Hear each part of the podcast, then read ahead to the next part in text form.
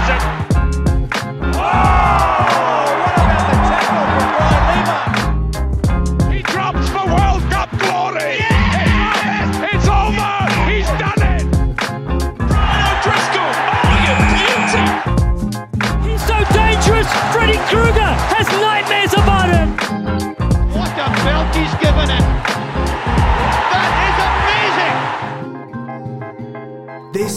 This is Pass Podcast with me, Freddy. And me, Charlie.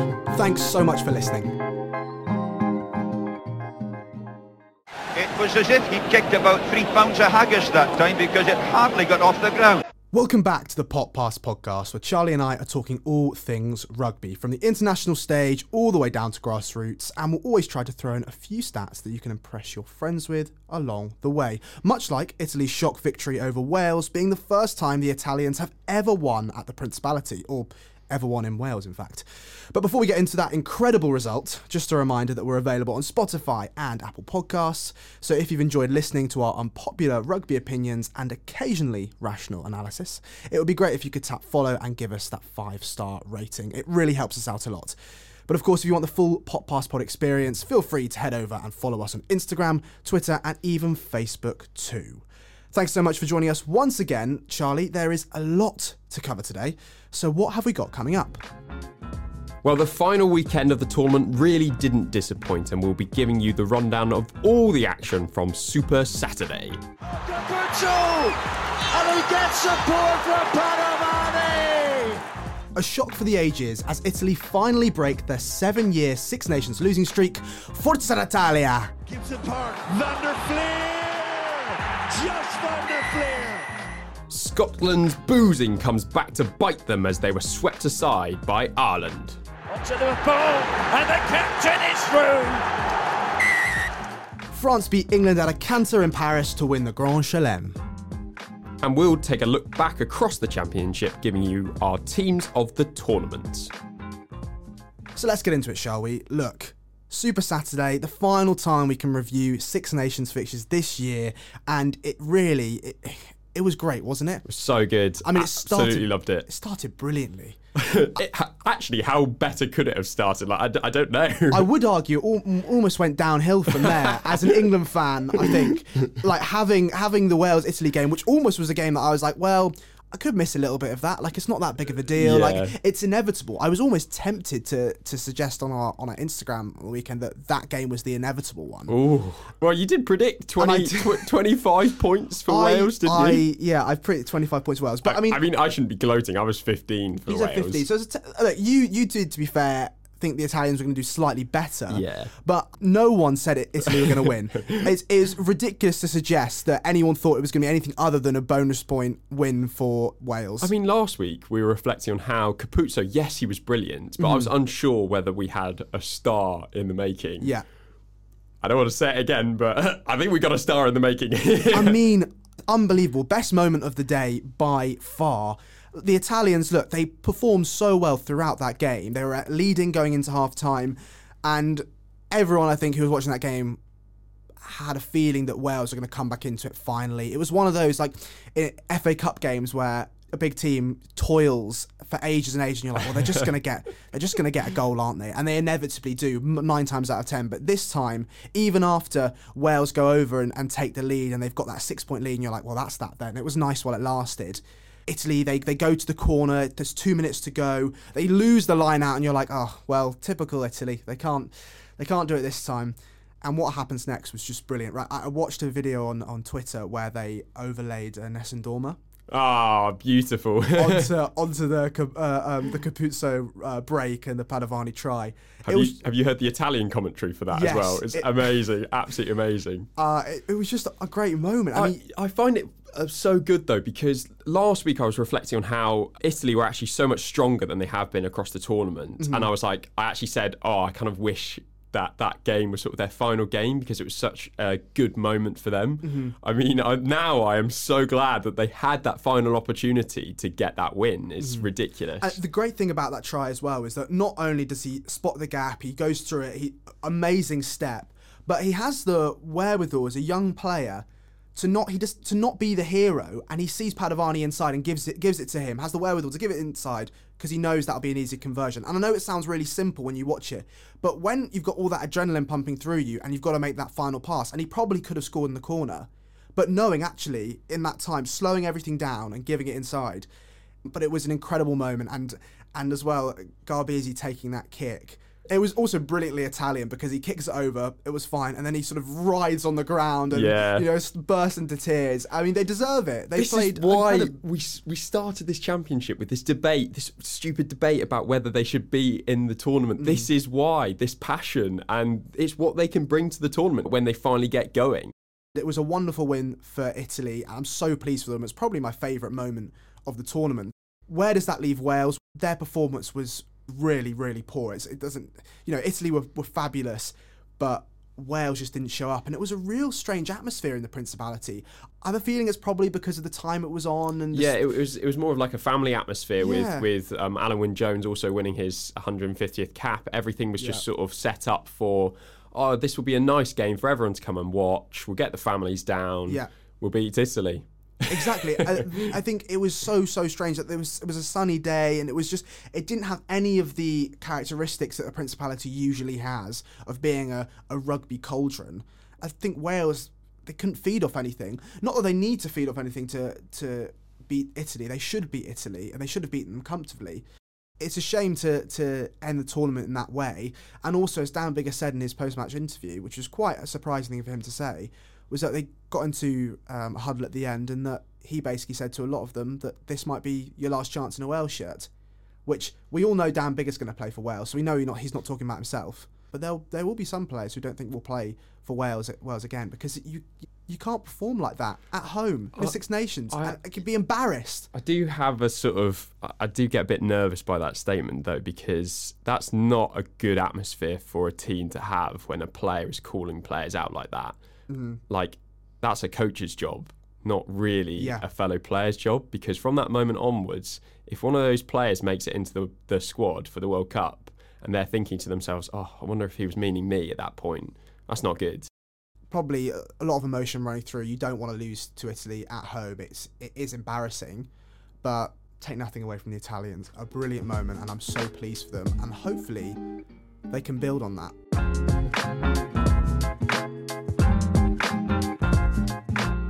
Moving on, Scotland, Ireland. Scotland had a lot of controversy in the week with uh, high-profile players out on the booze. Yet again, unfortunately. a- and it wasn't just people that you'd expect. Like Finn Russell, you know, great player, but he's not someone that I'd be surprised to see in the headlines. a classic case of a maverick. He's just always oh, the maverick Finn Russell. Oh, he's a, yeah, he's a great player, but like he's he's it's not sup- there's no surprise to hear that he's been going out on the booze. But players like Stuart Hogg, Darcy Graham, you've got guys like that. You know, the the core leadership group of the team, players that are the best players in that team, doing that before a game. It's just it's it's not good for Scotland. It doesn't doesn't look good on on them as a team, and it doesn't look good on Gregor Townsend as well. The amount of control he may or may not have. Yeah, and it's something that I thought that international rugby sides had put behind them fro- following the 2011 World Cup with Exactly. England's obvious disasters at that World Cup. So, yeah, very surprised by it, but I'm not really surprised by Scotland's performance in that game. Unfortunately, this tournament just hasn't been their tournament to Yeah. put it to put it politely. 26-5 as a as a defeat. It's just it's not it's not awful, but it's it's pretty soul destroying to come away from a championship in which they were pipped to maybe come third by uh, someone, someone stupid, um, and you know they they basically couldn't they didn't turn up against Ireland and narrowly lost to Wales. I think this is a real chance for Scotland to rebuild from this this tournament. And I'm I'm just worried by what I'm seeing from this Scotland squad. I'm I'm not putting a, a brave face on it really. It's just I, I Yeah. d- I don't know what else to say. it's all gone downhill since the since the first weekend, which is a shame because they set themselves up so nicely, and I think we both thought after that win against England that they would they would push on. For Ireland, they won the triple crown, which obviously you know they were they were so close to winning the tournament. If England had done them a favour later on, it was a really strong performance. It it really established them or further established them as the best home nation side by by a distance. I think this tournament it, it was just quite quite straightforward for them. I, d- I think it was very comfortable. I don't think they really had to get out of I think also it's just the the depth in that squad. I've said it before, just really impresses me. Yeah. And the other sides in from the home nations just don't come anywhere close to that. I mean, potentially England on their best day maybe could have some some players that could rival the depth that Ireland have, but Scotland and Wales Yeah. unfortunately are just off the pace in that respect. I, I think in terms of in terms of player quality, I think England and Ireland are fairly matched. I think what really impresses me about Ireland is is their structure and their game plan. That there seems to be a clear way of playing, which translates to good performances because every player knows their role. Whenever there there is an attacking phase, they know what they need to do. They know the options that they have. It doesn't seem spontaneous. It seems planned, and some people might think that's a negative. But I think when it comes off and when they create that space, they're also being really clinical as well. So they're really coming together. Of course, we've got a while to the next World Cup. We don't want to be in danger of uh, of saying that Ireland will peak too early. If they perform at this similar level, when we get to uh, next year's Six Nations, then we can start talking about them as being contenders for the World Cup. But Ireland, yeah, impressed me once again, and they were very, very close to taking the title.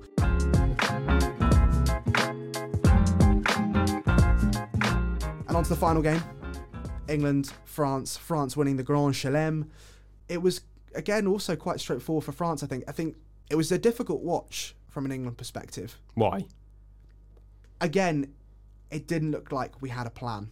Mm. it was all the week was we you know we t- spoke about George Furbank coming into the side a really strange introduction he's not been playing well for Saints I don't think he should be in that England squad let alone in that starting 15 I mean, Eddie Jones just really likes him, and clearly he sees something that we're not. So. I just think we've got we've got lots of good wingers and Freddie Steward is by far and away our best fullback and it was just it didn't really make sense. I get that he wanted to play some kind of kicking game and when Freddie Steward did kick and regathered I mean god he's good. Yeah, We've spoken about we all know that. He's- Yeah, he's, so so good, but it just it was uninspiring again, and it just it didn't seem like there was a plan really. When it came to attack, the kicking game plan I could see, but when it came to attacking, there were so many moments where.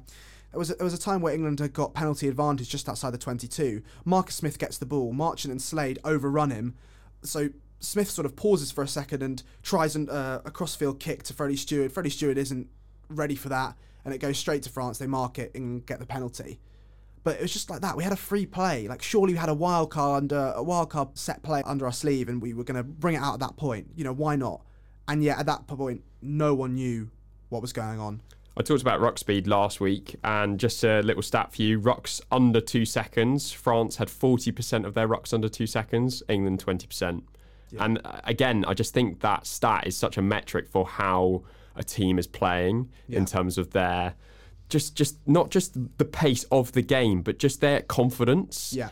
Confidence can translate into ball speed and ruck speed. So it's just amazing to see how uninspiring they are. It was also defensively. Their defensive tactics were so off. Like they weren't committing any anyone to the ruck. And I know it's some might say that it's because France were going so quickly and they couldn't even commit. But England weren't even trying to slow the ball down. It's not like people were coming in and getting cleaned out straight away.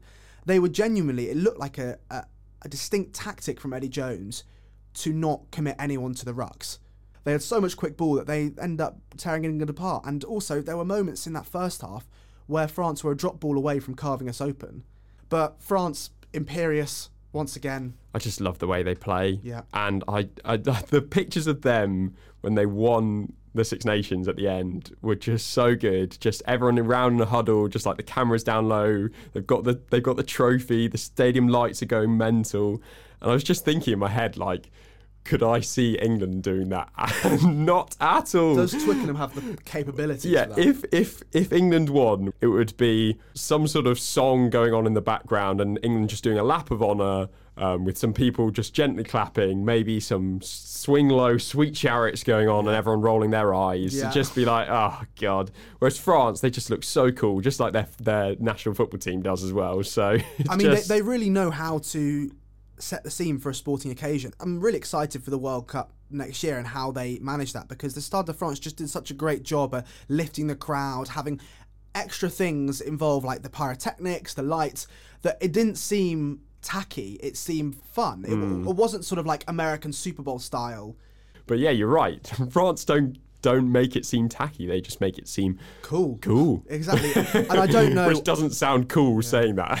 I, but they were the best side. Ireland what came very close, but I think they just they were phenomenal all over the pitch. France. We've got two teams there that have clear identities Yes. and we love the way they play. The other sides, I mean, Italy, maybe their identity is starting to come through. It's, uh, you know, offload play, got quick players all over the pitch. Okay, maybe that's coming through. But for me, the main worry for the other side is I don't know how they play. I know how France play. I know how Ireland play. I could describe it to you in a minute. Boom, done. And that's how that's effective rugby. It's it's an identity that runs through the entire squad and means that everyone's playing on the same playbook. Exactly. And one last thing on, on the French. Shaun Edwards has clearly transformed that team, particularly obviously in defence. I do not know how Wales managed to let him go, and I do not know how England didn't give him whatever he wanted to, to sign up as defence defence coach when he became available. It begs belief. I do not understand it, and you know his introduction to French rugby has paid dividends. So yes, France winning the Grand Chelem deservedly.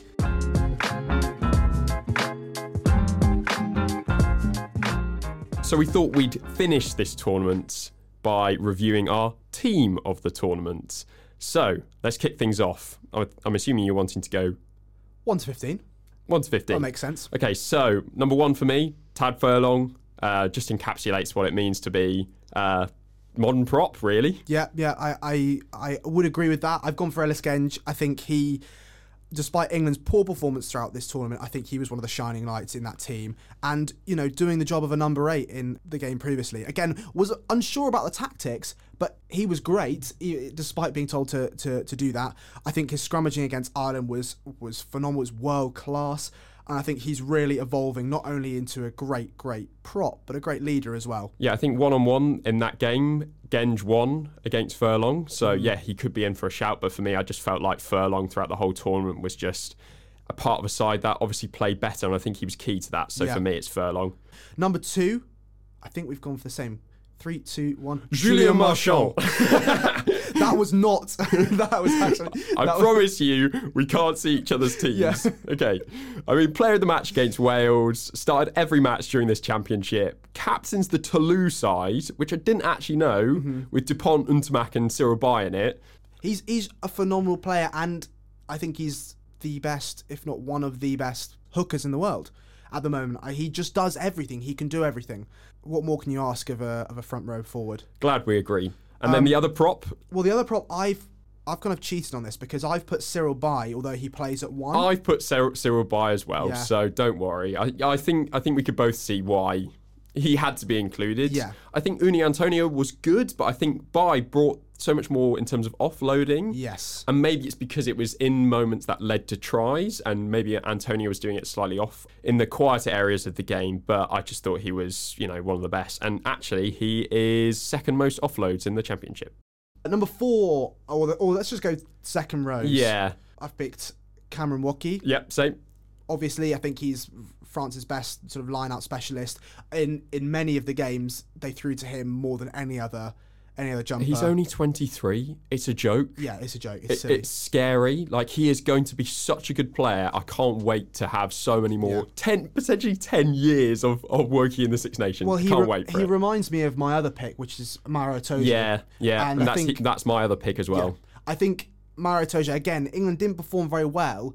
But I think that was a testament to maybe the overall tactics as opposed to the player base. I think England have the talent. I think they have the talent of, of an Ireland. Maybe not quite up the same level as France at the moment, but they have the potential to be there. The player pool is ridiculous, but Maro Itoje, he is so consistent. He is such a thorn in everyone's side whenever he plays He was them. there whenever England needed him most. Yeah. And especially against Wales, he got that key turnover right at the end. I think him and Woki were both really efficient at the line out. And so I think both of them, for me, just had to be in it. and he toes the line between legal and illegal so well. Like, Yeah. yes, he cheats, and I say cheats in inverted commas. Yeah, we all know the instant. yeah, exactly. But the thing is, is he's so good at getting away with it. And there are, uh, you know, there's one certain Richie McCaw who was famous for it. And is one Master of the dark arts. Exactly, and was one of the best players of all time. So we can't criticise him for that. Now, onto the back row. Should we do flankers first? Yes. Okay. I've gone for Lamoureux as one of mine. Yes, I've gone for Lamoureux. I just thought he was fantastic for that side. Again, so young. I thought he led the side brilliantly. Top tackler for the tournaments. Yeah. He's just ridiculous. He's so good. I think that's the thing. You know, he, the work rate is unbelievable. His leadership is unbelievable. You know, go on to YouTube and watch some of his halftime or, or pre-game speeches. They're unreal. Easily in the team of the tournament. At seven, I've gone for Josh Van der Flier. Me too, and I wrote that before I saw that he was one of the player of the championship nominees. And in my head, I was thinking, you know what, he could be a, a player of the championship I championship haven't nominee. seen them. Is- Okay, well, he's on there. He's on there. Okay, I'm sure We'll- the we'll other wait. nominees are on Yeah, here as yeah, well. yeah, yeah. Yeah, Josh Van der Flier. He got a try in the last in the last game on Saturday. I mean, he got two tries throughout the tournament, which puts him level with the likes of Conway and Darcy Yeah. Graham. I- so from a from a flanker, that's ideal. Exactly, and he doesn't get taken off either. He is he is the mainstay on that side. Yeah, he, he's he immense. full 80. He is immense in the loose as well, just like everywhere on the pitch. He's fantastic. Exactly. Number eight, I think we've definitely agreed on this one as well. Gregory Alldritt. Yep, said it before. I think he's been one of the best players of this championship. He is one of the nominees for Player of the Championship. Okay. I mean, leading candidate in terms of carries. He had nine more than any other player. Claimed six t- turnovers and made seven offloads. He's just the complete package. I is. just don't. I think I thought Dom, Dombrandt was in with a shout. I thought he was excellent for England throughout the, the championship. Faletau, when he you know he missed a bit of the, the tournament, I thought he was good. But for me, it's Alldritt. It is Alldritt. I think Faletau, if he played more of the tournament, there would be it would be pretty close. But I mean, Alldritt was was unreal, and I probably would have to have played Faletau at six if I wanted to get both of them in the side. Uh, number nine. Do we even need to talk about him? We've spoken about him so much. It's Uh, Jamison Gibson Park. no, it's Dupont, obviously. Antoine Dupont, the best player in the world, still the best player in the world. It's just ridiculous. Probably the best player in this championship. I can't wait to just see what else we can see from him. He is incredible. I, I have I can't give him any more praise. He's a freak of nature. He is a freak of nature. And I think so much more to come from him, which is kind of scary. Yep. Speaking of which, um, who's your fly half? Well, I'm. I feel this is a little bit controversial, but I've gone for Marcus Smith. Yeah, I thought you would. I, I went for Ntamack. Yeah, Just taking, I, I think Smith obviously deserves all the uh, the praise he gets, yeah, but there's this constant thing with Smith that he's the young gun and he's amazing. Mm-hmm. Ntamack is younger. yeah, which is pretty and mental. he won the Grand Slam. He played 10 throughout the whole tournament and he just doesn't put a foot wrong. Yeah, It's amazing. And he was, like, for example, he was uh, joint top with Gibson Park for try assists. yeah. I, I think. I think he's. I don't think it's a. It's a bad choice. I think it might actually be a more common choice to put Ntamack in. I think he is a great player. I think he's basic. He's probably a little less flashy than Marcus Smith, which is strange saying that because French tens are always Yeah. always pretty flashy. And also that famous moment in the Autumn Nations when Yeah. he just Oh, chucked that- it behind. yeah, Yeah, anyway. beautiful no Against New pass. Zealand. But yeah, I think my argument for Marcus Smith is top point scorer in the championship. I think he was one of those players that I think if, if England can give him a better game plan and a better structure, and you know this isn't necessarily his fault or, or England's fault, but more weapons. The elephant in the room, a better option at 12. Yeah, exactly. I just think he did a lot with the little he was given, and I think he was almost given maybe too much responsibility to run this attack. And this being his first Six Nations, I can understand how it didn't always go well, but there was there were glimpses and there are moments where you're like, this kid's going to be. I think that's a very good case for him. I Um, think, yeah, we, we can't say that he wasn't one of England's best players. I so. think if you're picking a, a, the best ten from the tournament, you're you're going either Ntamack or Smith. Yeah. I think that's where you're going to go. At eleven, Well, wing, wing. Should we do both wings? Let's do both wings. Yeah, For me, I just went with Penaud and Villiers. Yeah. I I, was. I did toy with some other players in there. I even had Darcy Graham in there for at, So- at, at one point. I've gone for Penaud and James Lowe. Yeah. with Darcy Graham on my sort of honourable mentions list. Villiers is. I was kind of going to go between Penaud or Villiers, even though I totally understand why you've put them both I, in. I also did that, and then I just decided they both were the best wingers. That, Yeah. that's that's for me. I can't really say anything else. But I mean, for Villiers, for me, it's not just what he brings in terms of attacking game. He was, you know, he got three tries and it was in one match. That's not a that's pretty good, but you know, it's it's not going to set the world on uh, fire, on fire. But for me, it's what he brings defensively. He had three turnovers against Ireland, which are just pretty incredible stats for a winger, and it's just behind the likes of Alldritts. And I just think he's a different kind of defender to many of the wingers we see these days. So I think it's just yeah, it's Yeah. what he brings attacking and defensively for I me. think I think that's a great case. For James Lowe, he'd played less than Villiers. I just think in the time that he had for Ireland, he was just an absolute menace in attack, in defence. His work rate is sensational.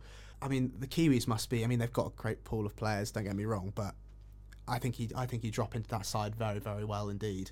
Uh, so I, I thought he was brilliant. Darcy Graham, yeah, as I said, honourable mention. He did play well for a Scottish side that, throughout the tournament as it went on, performed worse and worse. But yeah, I think those are I think those are two good picks. Uh, let's go for the centres now. I have gone for twelve, Jonathan Danty. You see, I went for uh, a slightly rogue option. I went Nick Tompkins. Okay. Just because, I mean, I know he could also play at 13, and he's used to that because at Sarries he often has to play at 13. I just felt like he was a really good option for Wales, and constantly I was looking at him thinking, oh my God, what are England missing? And I think that's a real mark of a great player. And I thought that throughout the championship for Wales, he was pretty consistent. And again, defensively, I thought he was amazing. He put in so many tackles; it was ridiculous for a back. Mm-hmm. So I just, I just thought that as another option, it'd be good to sort of highlight what he meant for that Welsh squad. Yeah, I don't think that's a bad pick either. I mean, it's a real shame that you know he played for England in the twenties and now is a mainstay on that Welsh side. He was brilliant. I think for Danty, he just encapsulates again what a twelve should be at this level. He can be the battering ram. He's also got great hands, great awareness in attack and in defence. He was brilliant. You know, Tompkins is definitely a good choice, but my team is dominated as is yours with Frenchmen. Yeah, and yeah, I yeah. think I think I can understand why you put Tompkins in because for me, I've got no Welshman in my side. but for me, it has to be it has to be Jonathan Danty. On to outside centre, I've gone for another Frenchman, Gaël Fickou. Yeah, same. Yeah, I mean, it just again, as we've said, there's lots of Frenchmen in this in this squad. Understandably so. He was brilliant throughout the tournament. He just he can do everything really. He, He seems like he glides when he runs with the ball. I don't know whether this tournament outside centre was a position which no one really shone that much though. Like Fickou was good, mm-hmm. yes, Yeah. and he did the simple things well, and I'm sure he is an absolute essential part of that French squad. Mm-hmm. But I just don't think anyone really lit the tournament up at Yeah. centre really, I and think- especially outside centre position where you have that potential. Yeah, I think Garry Ringrose did very well Yep. for Ireland, but I think he did very well without being spectacular. I think he's he has set such high standards for himself that I don't think he did anything, did anything to harm his reputation, but he just played at that high level consistently. agree. But I think Fiku was helped by the style of, of rugby that France play, but he just he just had that aura about him. And as I said, it feels like he glides around the pitch. Yeah, and I mean, two tries in the tournament. He still had a pretty good tournament, Yeah. obviously. So you know, I, Exactly. I, he I don't think it's uncontroversial to put him there. No. And finally at fullback now, I'm gonna let you go first on this one, just because Capuozzo. Oh, you put Capuozzo? Yeah. Okay, we both put Capuozzo. Okay, fine. the thing is, there's there's players, honourable mentions. we got Hugo Keenan, played brilliantly. Melvyn Jaminet. I mean, Jaminet was in there uh, briefly for me. Was he? Okay. Because I thought, oh, France have finally found an amazing goal kicker. Yeah. Or consistent goal kicker. But I just don't think you can move past that. Like, it came down to one moment. Yeah. My favourite moment of the Six Nations. But even then, it wasn't just that This one year. moment, obviously. No. Like, he was also great in the game before. So, he scored two tries on his debut, and then he wins the game for Italy at the Principality. And also, he's like 70 kilos, looks like 12 years old, and you know all those other things. He he couldn't not be in there. yeah, it, it's it's bad to put someone in a squad for pretty much one game, but one one a bit games. But Yeah. that one game is iconic, and it may come to define what this Six Nations was all about. So Exactly.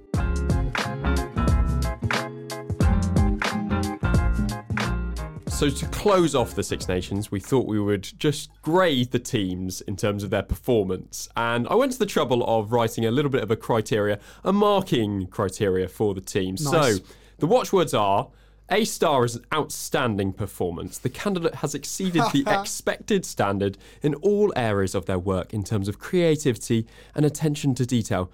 This paper would be recommended for publication. So, Wow. so A star. Yep. Yeah. A. Excellent. The candidate has produced work which is engaging throughout, highly original, and holds themes throughout, consistent themes throughout. Okay, okay. So maybe an identity, a style, Structure. a structure. B. Very good. The candidate has shown work which is original and holds attention, but lacks attention to detail and or structure.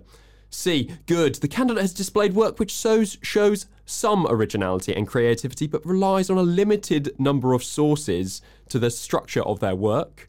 And D. Fail. The candidate has produced work which falls below the expected standard. It relies heavily on one source, shows limited structure with a persistent lack of attention to detail. Oh God! Wow. well, okay. From that, from that, let's move through the teams. Where are we going to start? Should we go through the table, Yeah, from top to bottom. From top to bottom? France, A star. A star. It couldn't really be anything else. You can't win a Grand Slam, a Grand Chelem, without receiving an A star. We've already talked about it. They were outstanding throughout the tournament. I'm very pleased that they did win the Grand Slam. I didn't, well, did I see it coming? I knew they were going to be really good, and I'm really glad that they fulfilled that. But I don't think if you pressed me, I would have thought they would have won the Grand Slam. I think I would have thought they would have lost to Ireland, Yeah. but then I would have thought Ireland were going to lose to England. Yeah. So therefore, Ireland would have come second. And, well, I mean, in my predictions, I didn't even say Ireland would come second. But anyway, we'll move on from that. yeah, I thought France would probably do a classic France, France it up, and lose one game. They Yeah. didn't. I think I, I, I thought that there wasn't going to be a Grand Slam this year. France proved me wrong.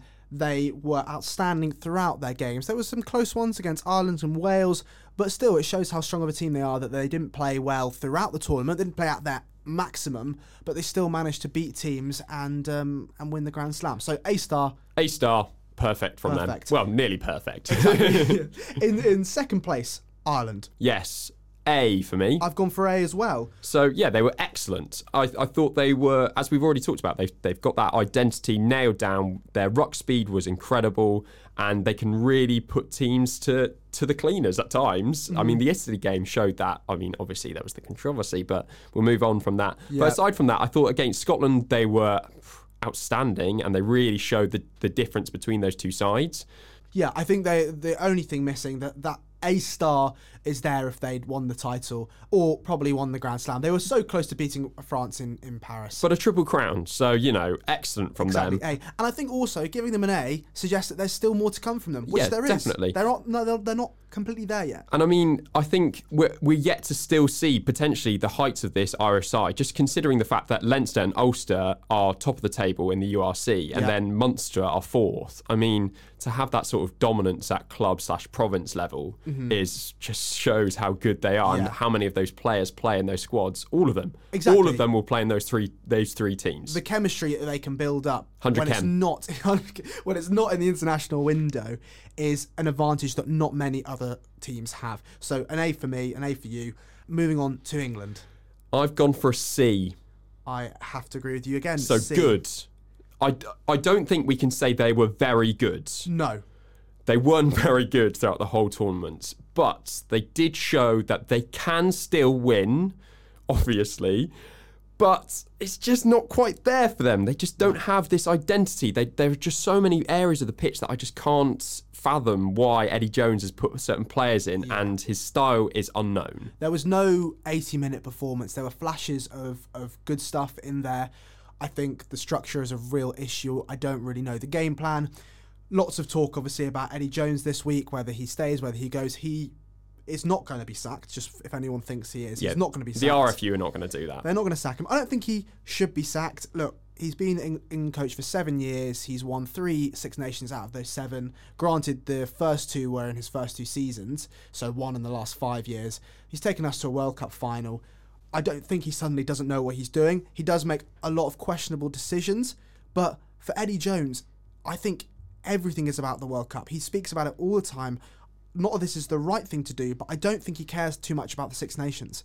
I think for him, in his head, he lost as a as a he lost as a as a coach for Australia in 2003. He lost in the final in 2019. I think he's hell bent on winning this World Cup. The World Cup Every- is his end game. every yeah everything he does goes to that point. I mean, I have very little confidence from this tournament. But as we're saying, if we're trying to think of Eddie Jones playing a bit of chess here and being one step ahead, Yeah. I do think with his eyes looking ahead to the World Cup, we are starting to see what he's trying to build on to reach that point. Exactly, and they've got a summer tour in Australia. I think that's going to be really close. I think Australia obviously have had their a bit of a renaissance in the last year or so. That will be a tight series, and that will again show where England are going. Hopefully, they will develop their attacking style a bit more. But with players like Marcus Smith and Freddie Steward, having more time at test level, that spine can slowly be built up and built further. I also hope he puts a bit more trust in Marchant. I thought Marchant was actually pretty good on Saturday. Yeah.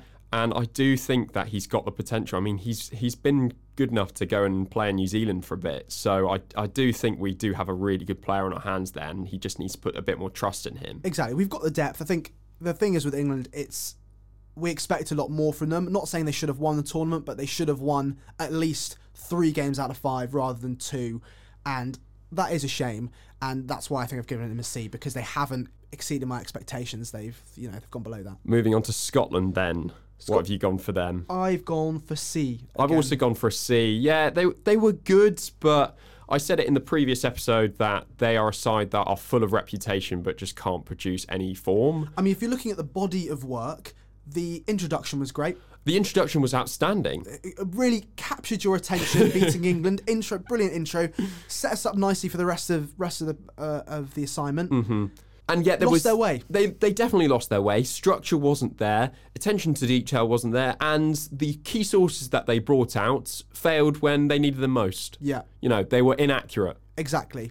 I think Scotland, and and then they'll admit it themselves, they should have done better this tournament. You know, they beat Italy, beat England, which was great, but they just weren't at it in those other games. And it wasn't like they made it close either. They got swept aside by France, got swept aside by Ireland.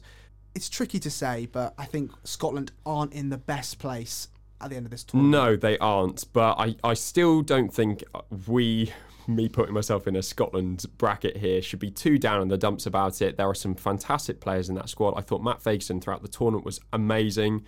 Rory Darge is obviously, we've spoken about him before, really young, and I think he'll be growing in confidence and be a key part of that Scotland side. I mean, obviously. Further into the backs, they've got Darcy Graham. They were out without Duhan van der Merwe. Stuart Hogg will remain in that squad for the time being. So, I, and Ali Price was excellent as the tournament went on. So they've got really good players. It's just whether they can solve these form problems. Exactly. And moving on to Wales, A D I've gone for a D as well. fail. I mean, I saw it. Can you just read out your, your D criterion again? Just because I there was something that The candidate has produced work which falls below the expected standards. It relies heavily on one source, shows limited structure with a persistent lack of attention to detail. See, when you say it relies heavily on one source, Yeah. it relies heavily on the one game they won against Scotland, and and that shouldn't be the case. You know, Yeah. that, their whole tournament they won one game. I think without disrespecting Italy, because we clearly love them on this podcast, but they should beat Italy, and they didn't do that. That the minimum requirement for, for Wales was to win two games. Especially at home. Yeah. like I, I, I feel like we need to keep reinforcing this. Yes, they should be beating Italy, but even more so in the cauldron that is the Principality. Exactly. They had Scotland and they had Italy at home. You should win both those games. But I mean, it leads leads us nicely to what we were talking about when we were talking about home advantage and saying that actually the Principality isn't as big as a force that we potentially think it is. I mean, the big question here is should Pivac go? I think again it's a similar situation to England's one where we are quite close to World Cup. A lot of people say, of course, that Rassie Erasmus took over um, South Africa 18 months to World Cup around this time, and they end up winning it. That's a very, very good point. But I think with Wales, it's more likely than with England. I think England there is no chance of Eddie Jones going, and I actually don't think he should go. With Wales, it's like who is available for them first things first. You know, you can't sack someone without anyone, any ideal candidate waiting in the wings. What was worrying also about Wayne Pivac was after the game, he was saying that if he gets Wales to a quarter final, everyone would be happy. Which again, you know, this is a side that he took over that got to the semi-finals Yeah, small club mentality, isn't it? exactly. the, you know, Wales, of course, they punch above their weight a lot in terms of player base, and but Gatland was incredible for them. He got them to number one in the world for a short yeah, period I. I was going to talk about that. I mean, it's only three years ago that they were number one in the world. Yeah. I mean, before that, they were seventh. So I think this shows in international rugby, things can change so quickly. So that was in 2018 that they were seventh in Yeah. February, and then switch forward a year and they're, they're number one in the world. But I think we also got to remember that this is a side that won the Six Nations. They came into this And as were an- defending champions. An 80 minute, uh, 80th minute try away from winning the Grand Slam. Exactly, and they won the Triple Crown. So it's just, it's really hard to get your head around. It's really worrying. It is Um, worrying, and they've also got to go to South Africa for a three-test tour in the summer, which, if they don't shape up, will be a mauling. I think Wales they do have the talent. That's another thing about all these sides, especially England, Wales, and Scotland, who've underperformed this tournament. They've all got the talent to perform better than they have done. So that's why it's disappointing. I think that's why we graded them so so lowly. But finally, Italy, A B for me. a B. I've given them an A. A, an A. Yeah. I thought I was being I was being um, optimistic with a B. Well, We're I not think optimistic. the thing is, is that it's difficult because if you're marking them all in the same context, they don't get an A. But if you're, you know, this student's been lagging behind quite a lot recently. yeah, yeah. The the expectations were far lower. Exactly. They haven't been performing very well, so you have to give them a different criteria to the rest of them. And I think no one would have expected them to win at the Principality. Obviously, I wouldn't have expected them to, you know, take Scotland quite close uh, in in their game. You know, only eleven point winning margin. So for them, I just think no one thought they were going to win a game. No one thought they were going to perform at all. And actually, they played very well in large parts of this tournament. So I have to give them an A. And also going sort of in a cyclical way back to the first episode when I spoke about their under 20s. Their under 20s came fourth in the championship. They actually won three games out of five, including their first win over England under 20s. So they only actually came uh, fourth because England had a better points difference, but England actually lost more games than them. So it's there's something happening with with Italian rugby, and I really hope they can keep building on this win in the Principality. And also, the player that won man of the match for them this weekend against Wales was a certain Alessandro Garbisi. Ah, So things little- you love to see. little brother doing well as well uh, uh, as well as Paolo Garbisi. So look, there definitely is a succession plan in place. They've got players coming through, and I think Kieran Crowley is keen to maybe not get them in for the World Cup coming, but after that, maybe they can build on something. and we just need some consistency from Italy. Just one thing I wanted to pick up on in terms of like what's changed for them this championship. I saw an interesting stat about their difference in kicking stats. They've jumped from 80 kicks in the total of the Six Nations in 2021, so this kicks from hand, to 159 kicks in this year's tournament. So that's nearly double the amount of kicks, and I think that shows how much Garbisi is running this side, and it's it's obvious. But with such a young player, we've spoken about it so many times. I'm so excited to see where this Italy side can go. Yeah, really pleased for them. A great end to the tournament, and we look forward to, to next year.